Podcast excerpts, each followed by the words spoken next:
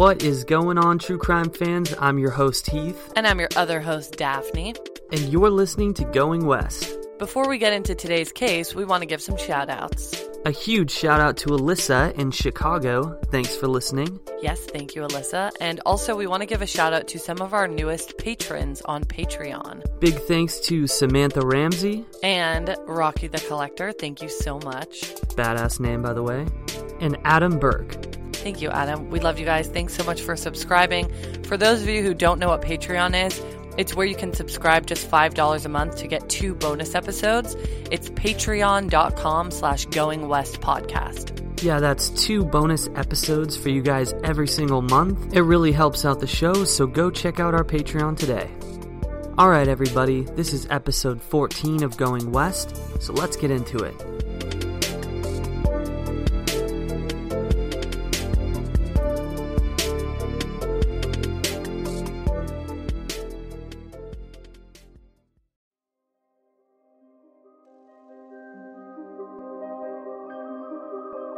It's now been a year since Bobby Jamison, his wife Sherilyn, and the couple's six year old daughter disappeared. I think right now it's so hard because I don't know. I don't know what happened. They were exploring some land they were looking at buying in the Panola Mountains near Red Oak. Eleven days later, their truck was found abandoned on that same land. Their IDs, cell phones, cash, and their family dog were still locked inside. The family's whereabouts are still a total mystery. False rumors of the couple's involvement in witchcraft and drugs have hindered the family's search for real answers. It's really hard because, you know, I know my son would protect his wife and my grandbaby, but, you know, I just grieve because I don't know. I don't know what's happened.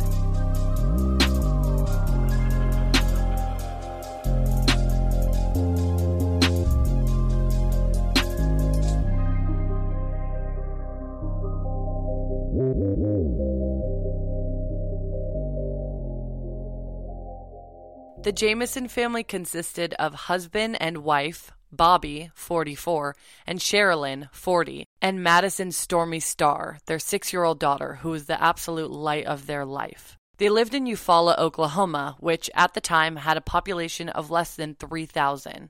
So it's a small town in southeast Oklahoma, just about 80 miles outside of Tulsa, Oklahoma. So they're pretty far from a main city. They really liked the idea of living off the grid and didn't seem to be very neighborly, although they were reported to be very loving people. They just liked their privacy. They were actually interested in moving to Red Oak Mountain, which had a population of around 500, so that's pretty small. The town of Red Oak is very rustic and desolate with stunning views of miles of trees. It definitely seems like the place to go when you want to live on your own terms. The Jamisons were interested in a 40 acre plot of land in the area, and they actually planned on putting a large storage container on the land and just living out of it. The storage container was, at the time, in their yard at their home in Eufaula. On October 7th, 2009, the Jamisons drove their truck up to Red Oak to explore the area and visit the plot of land they wanted to buy. They became lost while driving and eventually spotted a local walking the streets, so they stopped the man to ask for directions. They also asked him what kinds of things needed to be done to live in the area and what it was like. The next day, on October 8th, the Jamisons packed up their white GMC pickup truck and returned to Red Oak. A few days later, they were reported missing and police began the search. On October 16th, the Latimer County Police found the family's pickup truck near the plot of land they were looking to buy. When police searched the truck, they found some very peculiar things. First and foremost, their dog Maisie was alive but incredibly malnourished in the back seat. She had been eating her own feces to survive. Police also found their cell phones, wallets, GPS, Sherilyn's purse, and all three of the Jamisons' coats. It took a few days to report the family missing because they were a very private family. They weren't in constant contact with their family and friends like a lot of other people may be. Madison had actually been taken out of kindergarten after they filed a lawsuit against the school. Madison had been punched in the face and lost her two front teeth, so her parents took legal action and planned to homeschool her. Both Sherilyn and Bobby were receiving disability checks at the time of their disappearance, so they weren't working at the time and therefore didn't have coworkers or employers wondering where they were. Bobby had been in a car accident years prior, which left him with chronic back pain and problems. Because of this, he was unable to work, and it's unclear why Sherilyn was on disability as well. So it was very unusual to police that the Jamisons had left all of their belongings in their truck. This led police to believe that they either left in a hurry or against their will. They originally figured that they were lost in the woods and that they would find them alive. Maybe one of them had been bitten by a snake or had gotten hurt and they were unable to navigate their way back to the truck. Police immediately searched the surrounding area of the truck, calling out their names. It's very easy to get lost in those parts because of the acres of trees and rough terrain. The following day, so October 17th, police still couldn't find them. They began searching through their phones for any hints or clues of where they could be or if there were any suspicious circumstances. GPS coordinates took them up a hill near the car where they found footprints, including ones that were obviously those of a six year old. The cell phone had a photo of Madison that had been taken on a small bluff that they were very close to. The spot was located just 200 yards from the truck. So there's a lot of speculation on this photo, and you can actually find it on our Instagram at Going West Podcast and look at it for yourself. A lot of people believe that Madison looks distressed, and other people just see a smiling kid. Personally, I don't see any distress in her face or her body language.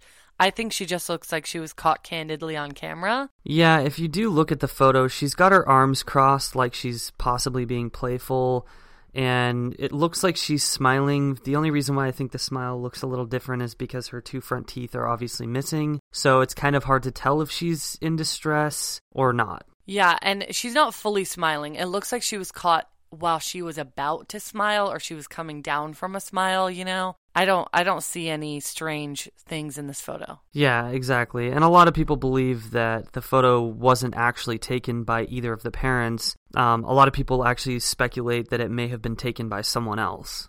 I mean, the weirdest part is that the phone was found in the car, meaning that photo had to have been taken before they disappeared because either they took the phone and went back to the car and put it in the car and then something happened to them or somebody else took that photo. But I do believe that if somebody else took the photo, Madison would have looked entirely different.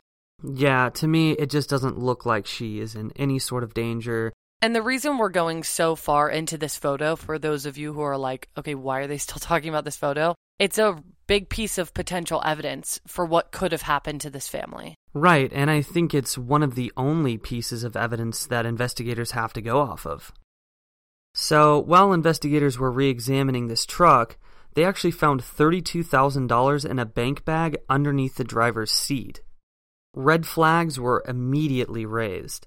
They didn't know what this money would be for, but it was now a different kind of case. They taped off the area and officially made it a crime scene at that point. Police initially began thinking this could have been a drug deal gone wrong.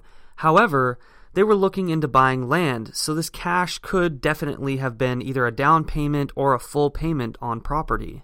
I actually looked up property prices in the Red Oak area and found 40 acre plots that went for a little more than 32,000. So this was also 10 years ago, which means that the prices are going to be slightly higher now. So it definitely could have been for the property, but it's interesting because when I was looking at different theories on Reddit and on different articles, nobody really mentioned that this money could have been for the land. Everyone was looking for an alternative purpose, which I thought was really interesting. Yeah, I think that happens, you know, quite a bit too often where there's money involved and obviously it's got to be a drug deal or it's got to be this or it's got to be that, but if we really look at it, you know, they were out there trying to buy land or property to live on, so it's completely plausible that that $32,000 was to purchase that property. Yeah, and usually when you buy property or you buy a house, you do it in cash, so this would totally make sense.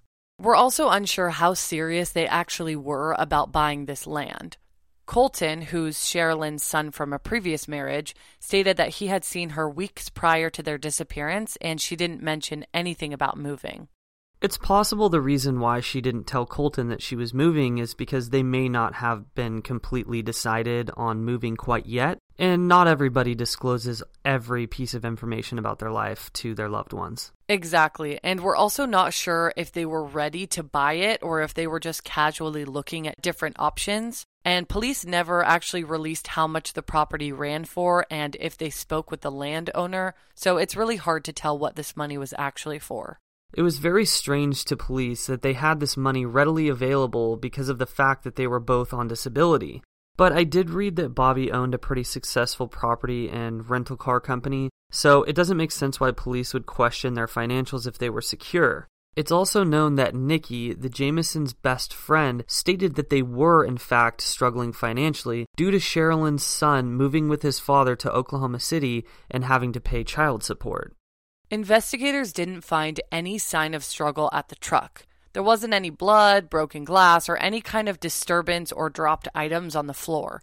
It looked totally normal. But police still believe that they were forced out of the car. Also, when they found the truck, it was actually locked.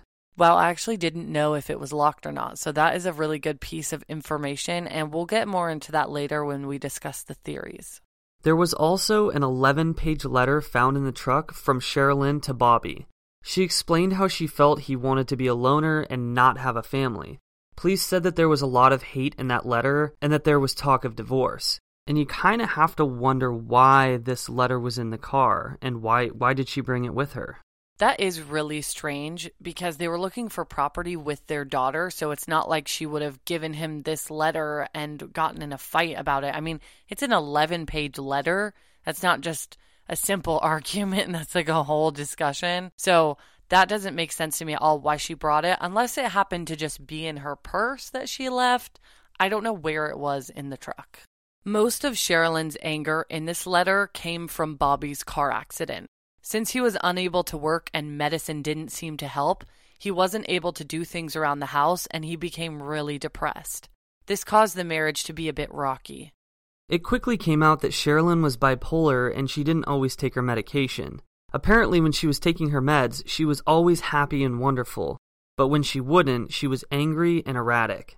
Family didn't think that their disappearance had to do with her being bipolar, although it did cause some rifts in their marriage alongside Bobby's chronic pain, but they looked at moving to Red Oak as a fresh start. Sherilyn had a pistol which she always kept in the vehicle. They couldn't find it in the house or the truck, so the police immediately thought that it was a murder suicide situation. Even so, their bodies would still be nearby, they assumed. And this is a quote by lead investigator on this case, Israel Beauchamp. You can hide other people's bodies, but you can't hide your own. Police also looked at phone records on the cell phone found in the Jamisons' vehicle. Strangely enough, they found that the phone had called its voicemail on October 12th, so four days after they probably would have gone missing.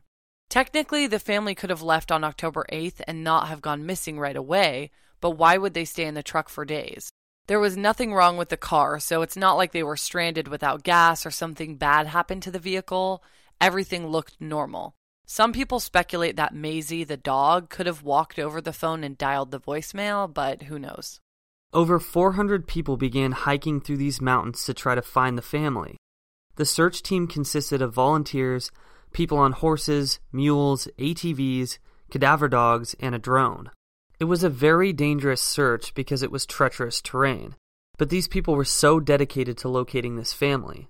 This really put into perspective for searchers how easily the Jamisons could have gotten lost in the woods. While searching, canine units were sniffing very heavily around a water tank that was found in the area. Once the water tank was drained and searched, nothing was found. Days passed and no one was able to locate any clues on where the Jamisons could possibly be or what happened to them. As the days went on, the weather became colder, the conditions became more dangerous to search in. The case fell cold very quickly. Police put up missing posters around the town in hopes that someone had seen them. On November 16th, 2013, so four years after they disappeared, three bodies lying side by side and face down were found by a deer hunter on Panola Mountain, just 2.7 miles northwest of where the Jamisons' pickup truck was found. The area was extremely remote with absolutely no roads for miles. The bodies were incredibly decomposed, and all that was found were three skulls, bones, all the victims' shoes, and even some scraps of clothing. It was obvious that animals had gotten to the bodies over time. Law enforcement immediately predicted that the bodies were indeed those of Bobby, Sherilyn, and Madison Jamison, but they were unable to confirm this belief before proper testing. Eight months later, in July 2014, the remains were positively identified to be the Jamison family by using anthropological and forensic pathology methods. So, the first question that probably all of us have is how did police not find these remains if they did such a thorough search around the area just days after this would have happened? When police were asked this very question, the Oklahoma State Bureau of Investigation stated falling leaves potentially obscured the bodies.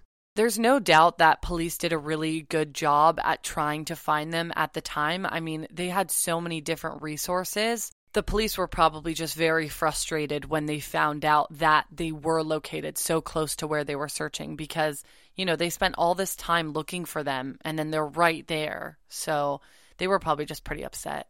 And I'm sure there was a sense of relief when investigators actually did find the bodies, but it's really unfortunate that they weren't able to find them during the initial search. Because of the severe decomposition of the bodies, it was impossible for coroners to determine cause of death for any of them. And since they couldn't produce a toxicology report on them, that didn't help the situation either. However, they found a small hole in Bobby's skull, which initially led police to believe it was from a bullet. Coroners were unable to confirm or deny that this was from a bullet, it's hard to believe they would have been shot to death without any bullet fragments found in or near the bodies, but it doesn't rule out this possibility. Police eventually dropped the idea of it being a bullet hole, but the hunters who found the remains disagreed. Over the years, 12 FBI agents, 3 OSBI agents, and even psychics have tried to find out what happened to this poor family, and nothing has surfaced. There are no suspects, and since there's no clear cause of death, it's nearly impossible to rule out any single conclusion. And we're going to get into all of these theories right after the break. If you're looking for plump lips that last, you need to know about Juvederm lip fillers. With Juvederm Volbella XC and Juvederm Ultra XC, your lip look, whether it's subtle or bold, can last up to one full year with optimal treatment and no additional maintenance. Find a licensed specialist and see if it's right for you at juvederm.com today. That's J U V E D E R M.com. Add fullness to lips in adults over 21 with Juvederm Volbella XC or Juvederm Ultra XC. Do not use if you have severe allergies or a history of severe allergic reactions, or if you are allergic to lidocaine or the proteins used in Juvederm. Tell your doctor if you have a history of scarring or taking medications that decrease the body's immune response or that can prolong bleeding. Common side effects include injection site redness, swelling, pain, tenderness, firmness, lumps, bumps, bruising, discoloration, or itching. As with all fillers, there's a rare risk of unintentional injection into a blood vessel, which can cause vision abnormalities, blindness, stroke, temporary scabs, or scarring. For full important safety information, just visit juvederm.com. If you thought the only way to get a more defined jawline with natural looking results was through surgery, think again. Juvederm Volux XC is a non surgical injectable gel filler that improves moderate to severe loss of jawline definition and can help you achieve natural looking results with little downtime. Even better, this improved definition lasts up to one year with optimal treatment, no maintenance required. Improve jawline definition for a smooth, sculpted look with Juvederm Volux XC. For important safety information and to find a licensed specialist, visit juvederm.com. That's J U V E D E R M dot com. Not for people with severe allergic reactions, allergies to lidocaine, or the proteins used in Juvederm. Common side effects include injection site redness, swelling, pain, tenderness, firmness, lumps, bumps, bruising, discoloration, or itching. There's a risk of unintentional injection into a blood vessel, which can cause vision abnormalities, blindness, stroke, temporary scabs, or scarring. Talk to a licensed specialist to find out if it's right for you. Looking to save on delivery? DashPass is your door to $0 delivery fees and more on DoorDash. And right now, using code GOINGWEST24, you can get 50% off up to $10 value when you spend $12 or more after signing up for Dash Pass. Subject to change, terms apply. Daphne and I use DoorDash constantly to order lunch or dinner or even groceries. And that's why we love using our Dash Pass, because it's the most affordable way to get anything in your area delivered right to your door. I mean, come on. Dash Pass pays for itself in two orders on average, making delivery even more worth it. And that's why we use it so often. And it also gives you special access to exclusive promotions and member only menu items, all for just $9.99 a month. Get more from delivery for less. Sign up for Dash Pass today, only on DoorDash. Use code GOINGWEST24 to get 50% off up to a $10 value when you spend $12 or more after signing up for Dash Pass. Subject to change, terms apply. Join us today during the Jeep Celebration event. Right now, get 20% below MSRP for an average of 15178 under MSRP on the purchase of a 2023 Jeep Grand Cherokee Overland 4xE or Summit 4xE. Not compatible with lease offers or with any other consumer incentive offers. 15,178 average based on 20% below average MSRP from all 2023 Grand Cherokee Overland 4xE and Summit 4xE models in dealer stock. Residency restrictions apply. Take retail delivery from dealer stock by 4 1. Jeep is a registered trademark.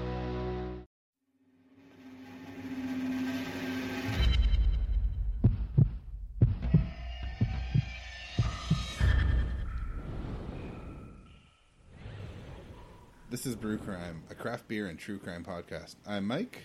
And I am Beck, and we are your hosts. On Brew Crime, we each take a true crime story and we pair it with a craft beer. You can find our show on your favorite podcast apps. If you can't find it, contact us and we'll try to change that. We can be found at www.brewcrime.com or on Twitter at brewcrime and also on all the social media platforms for Pacific Beer Chat at Pacific Beer Chat. We can also be found at brewcrime at pacificbeerchat.com. Join us as we discuss depraved killers, stupid criminals, and likely some completely unrelated tangents. Cheers. Cheers. This is Kimberly. And I'm Kristen, hosts of the Murder and Myths podcast. In our podcast, we tackle a common theme and bring you two stories one of true crime, where I discuss murder and unsolved cases, and one of mythology, where I delve into the darker side of Norse, Egyptian, and other lesser known mythos. You can find us on Twitter at Murder and Myths and our website, murderandmyths.com. Our new episodes are available on Apple Podcast, Stitcher, and Spotify. So please leave us a review and let us know what you think. And don't forget, come for the murder and stay for the myths. And we're back. Just a warning, we're about to get into theories and speculations on what could have happened to the Jamison family. Since we don't know what happened, there's so many different possibilities and we just want to go through them. This is the murder suicide theory. Bobby's mom said that she doesn't believe Sherilyn would ever murder Bobby and Madison. It's just not at all the kind of person she was, even if she was depressed or off of her bipolar medication. Plus, like we mentioned earlier, this move was a fresh start for the family. It also doesn't make sense why they would have traveled three miles just for Sherilyn to kill Bobby and Madison and then take her own life. Plus, there was no guns or weapons or drugs or anything found near the bodies at all. So, if she shot or poisoned her family and then herself, how would she hide the evidence? So, this was a three mile walk from where their truck was, and it was uphill. So, three miles usually would take a person 45 minutes, but since it's uphill, we'll say 45 minutes to an hour or so. So, that's a pretty long walk. So, to me, I don't know why they would go on such a long walk without any of their belongings just for Sherilyn to kill them. And then, like Heath said, there was no weapons found in the area. So, how would she have even killed them? And they were all laying next to each other face down. So, that's just kind of strange to me. Right. The only option that would make this even plausible at all would be the fact that she, you know, could have drugged them and then drugged herself. But at the same time, I just don't see it. The biggest thing that stands out to me is the fact that they were all face down laying next to each other. And to me, that doesn't say poisoned. And like Daphne had mentioned, obviously, about the toxicology report, that's the most frustrating thing in this case because so much time had elapsed since they went missing that they weren't able to do a real autopsy report on the bodies and figure out exactly how they died. If it in fact had been a murder suicide, the only possibility that I could see would be the poisoning option because if there was any sort of weapon, whether it was a gun or a knife, it probably would have been found by investigators by now. The second theory is that they got lost and succumbed to the elements. This one is definitely possible considering they could have gone on a walk or decided to explore the area but got lost. The temperature that day in the area was a high of 59 and low of 48. That night, it was 59 degrees pretty steadily throughout the night in Red Oak, Oklahoma. So even though they had left their coats in the car, they wouldn't have frozen. This still doesn't explain why they were laying side by side and face down, because if they died naturally, either by starvation or weather or whatever, it's incredibly unlikely that they would have all died at the same time. Also, if they were exploring the area on foot, you'd think that they would bring their phone and their dog along with them. Apparently, Madison was really attached to Maisie, so she would have never let her parents leave Maisie in the truck. The only reason why I think that this theory makes more sense is because the way that the bodies were found, it's possible that they were huddling together for warmth throughout the night, but at the same time, we had mentioned that it wasn't extremely cold that night, so I don't know if that would have been the case. Like we mentioned earlier as well, that photo that was taken of Madison was 200 yards away from the truck. So they had already been walking around that area prior to them going missing. So, another reason why I don't really think that they just walked off on their own is that they had already really done that and taken a photo of Madison, likely, and kind of looked around that area and then probably gotten back into the car. If you're going to go on a hike of the area, you're going to bring your phone, or you would assume, in case you get lost.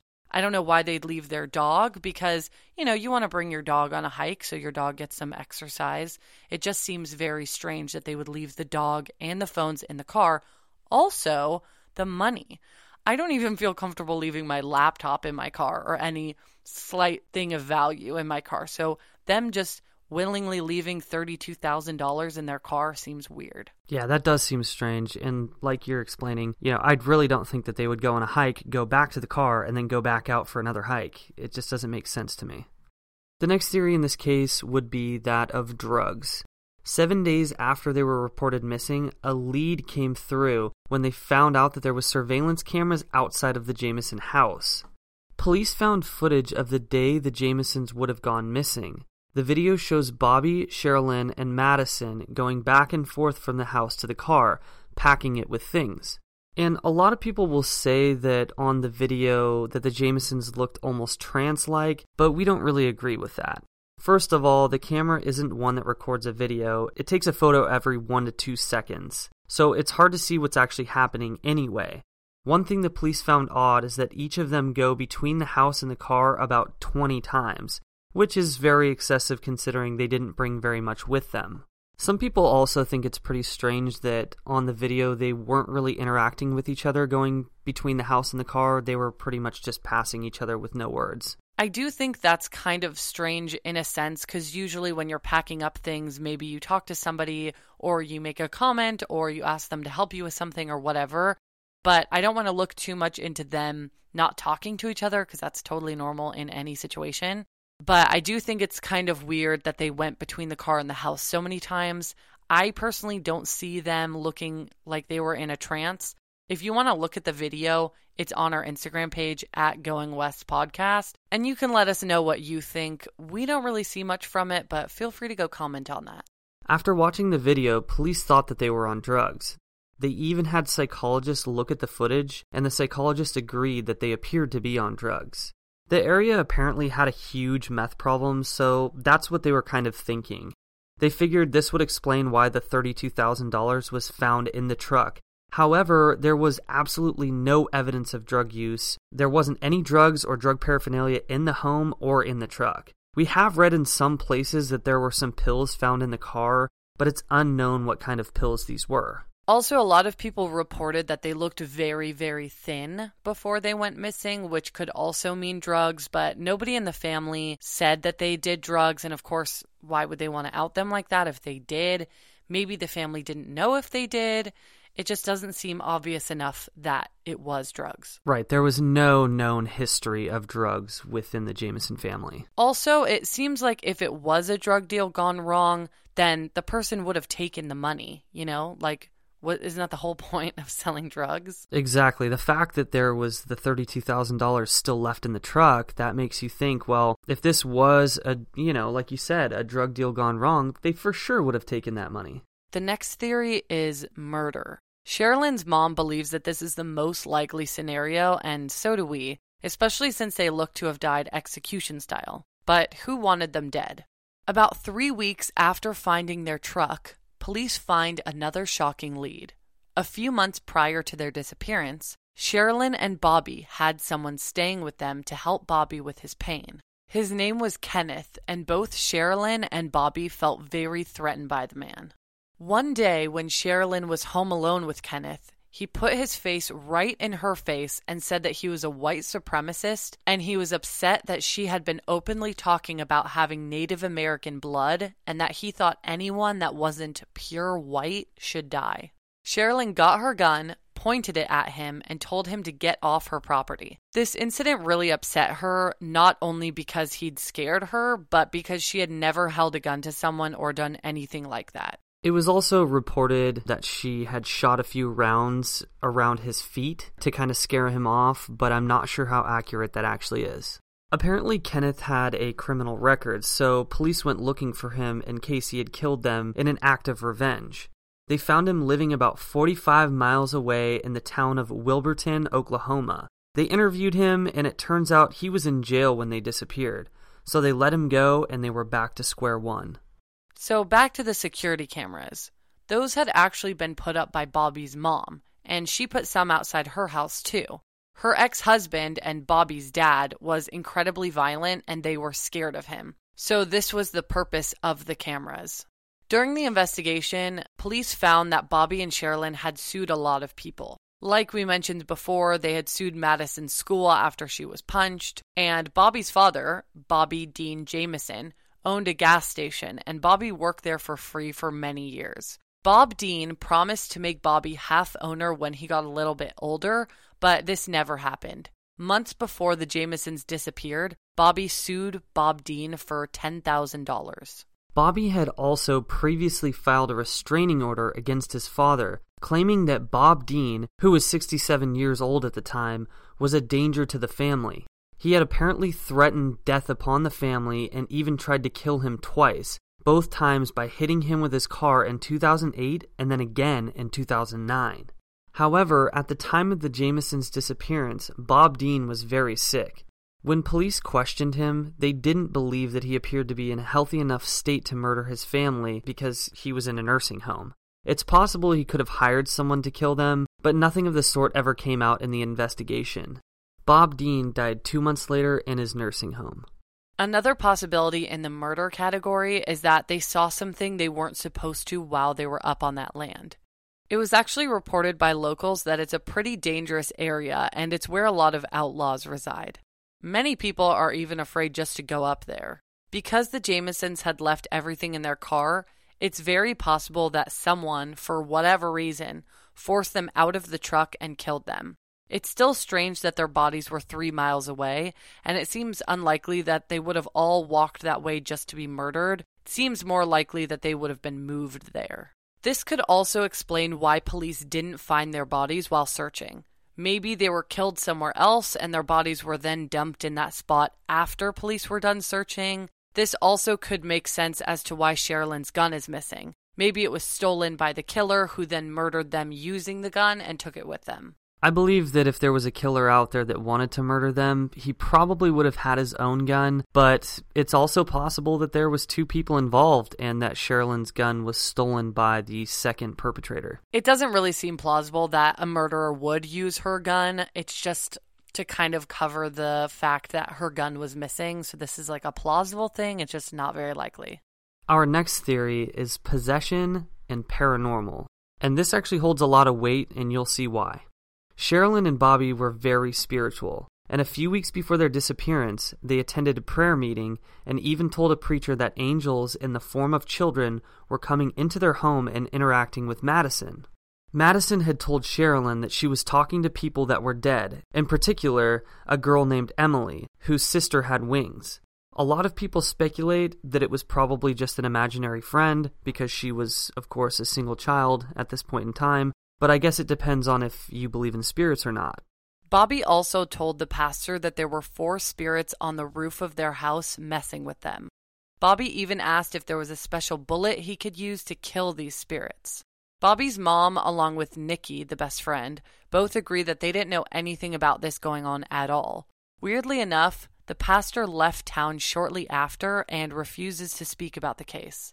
I actually read this interesting theory on Reddit that the pastor was the one who killed them and that this is his way of covering it up by saying that they thought that they were being haunted and that's just his way of being involved in the case like a lot of killers do but I don't really believe that. I honestly just find it pretty strange that this pastor just up and leaves town after their disappearance and refuses to talk about this case. That's just so strange to me. I think that there's always red flags raised when somebody that's even slightly involved in an investigation leaves town right after something happens. But I just don't know why the pastor would kill them or want them dead, you know? Yeah, exactly. Unless this had something personal or deeper to go into. But we don't know anything about the character of the pastor. And it's typically known that pastors are supposed to be upstanding citizens of the community and don't lie. But that's not always the case. So I have to mention that. But. Have you seen The Keepers? Yes, I have seen The Keepers.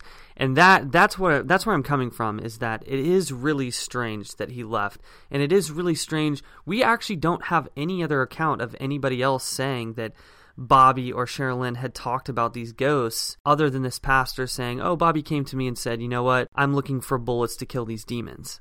And just by the way, we're not trying to offend anybody who is of any religious faith. We are just saying that these are potential facts, and it's possible that this man was involved. It's very possible that he had nothing to do with it, and he was just helping them out by letting the investigators know that they had come to him with this information.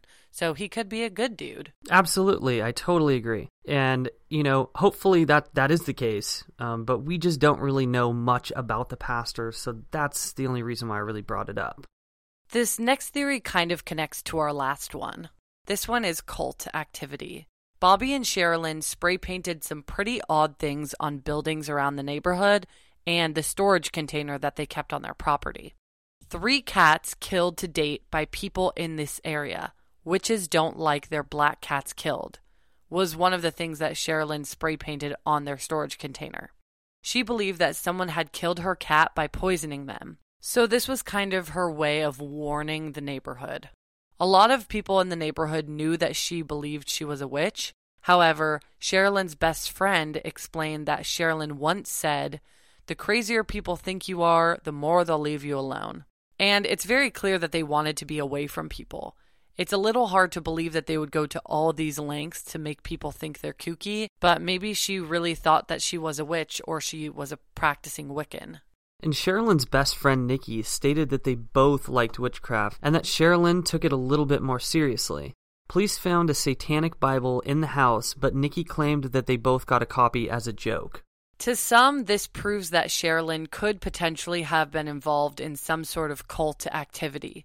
Oddly enough, Nikki, the best friend, had launched a campaign to find out what happened to her friends, and she was contacted by an anonymous woman who stated that she had been involved with a cult group called the United White Knights and that Sherilyn and Bobby had been on their hit list.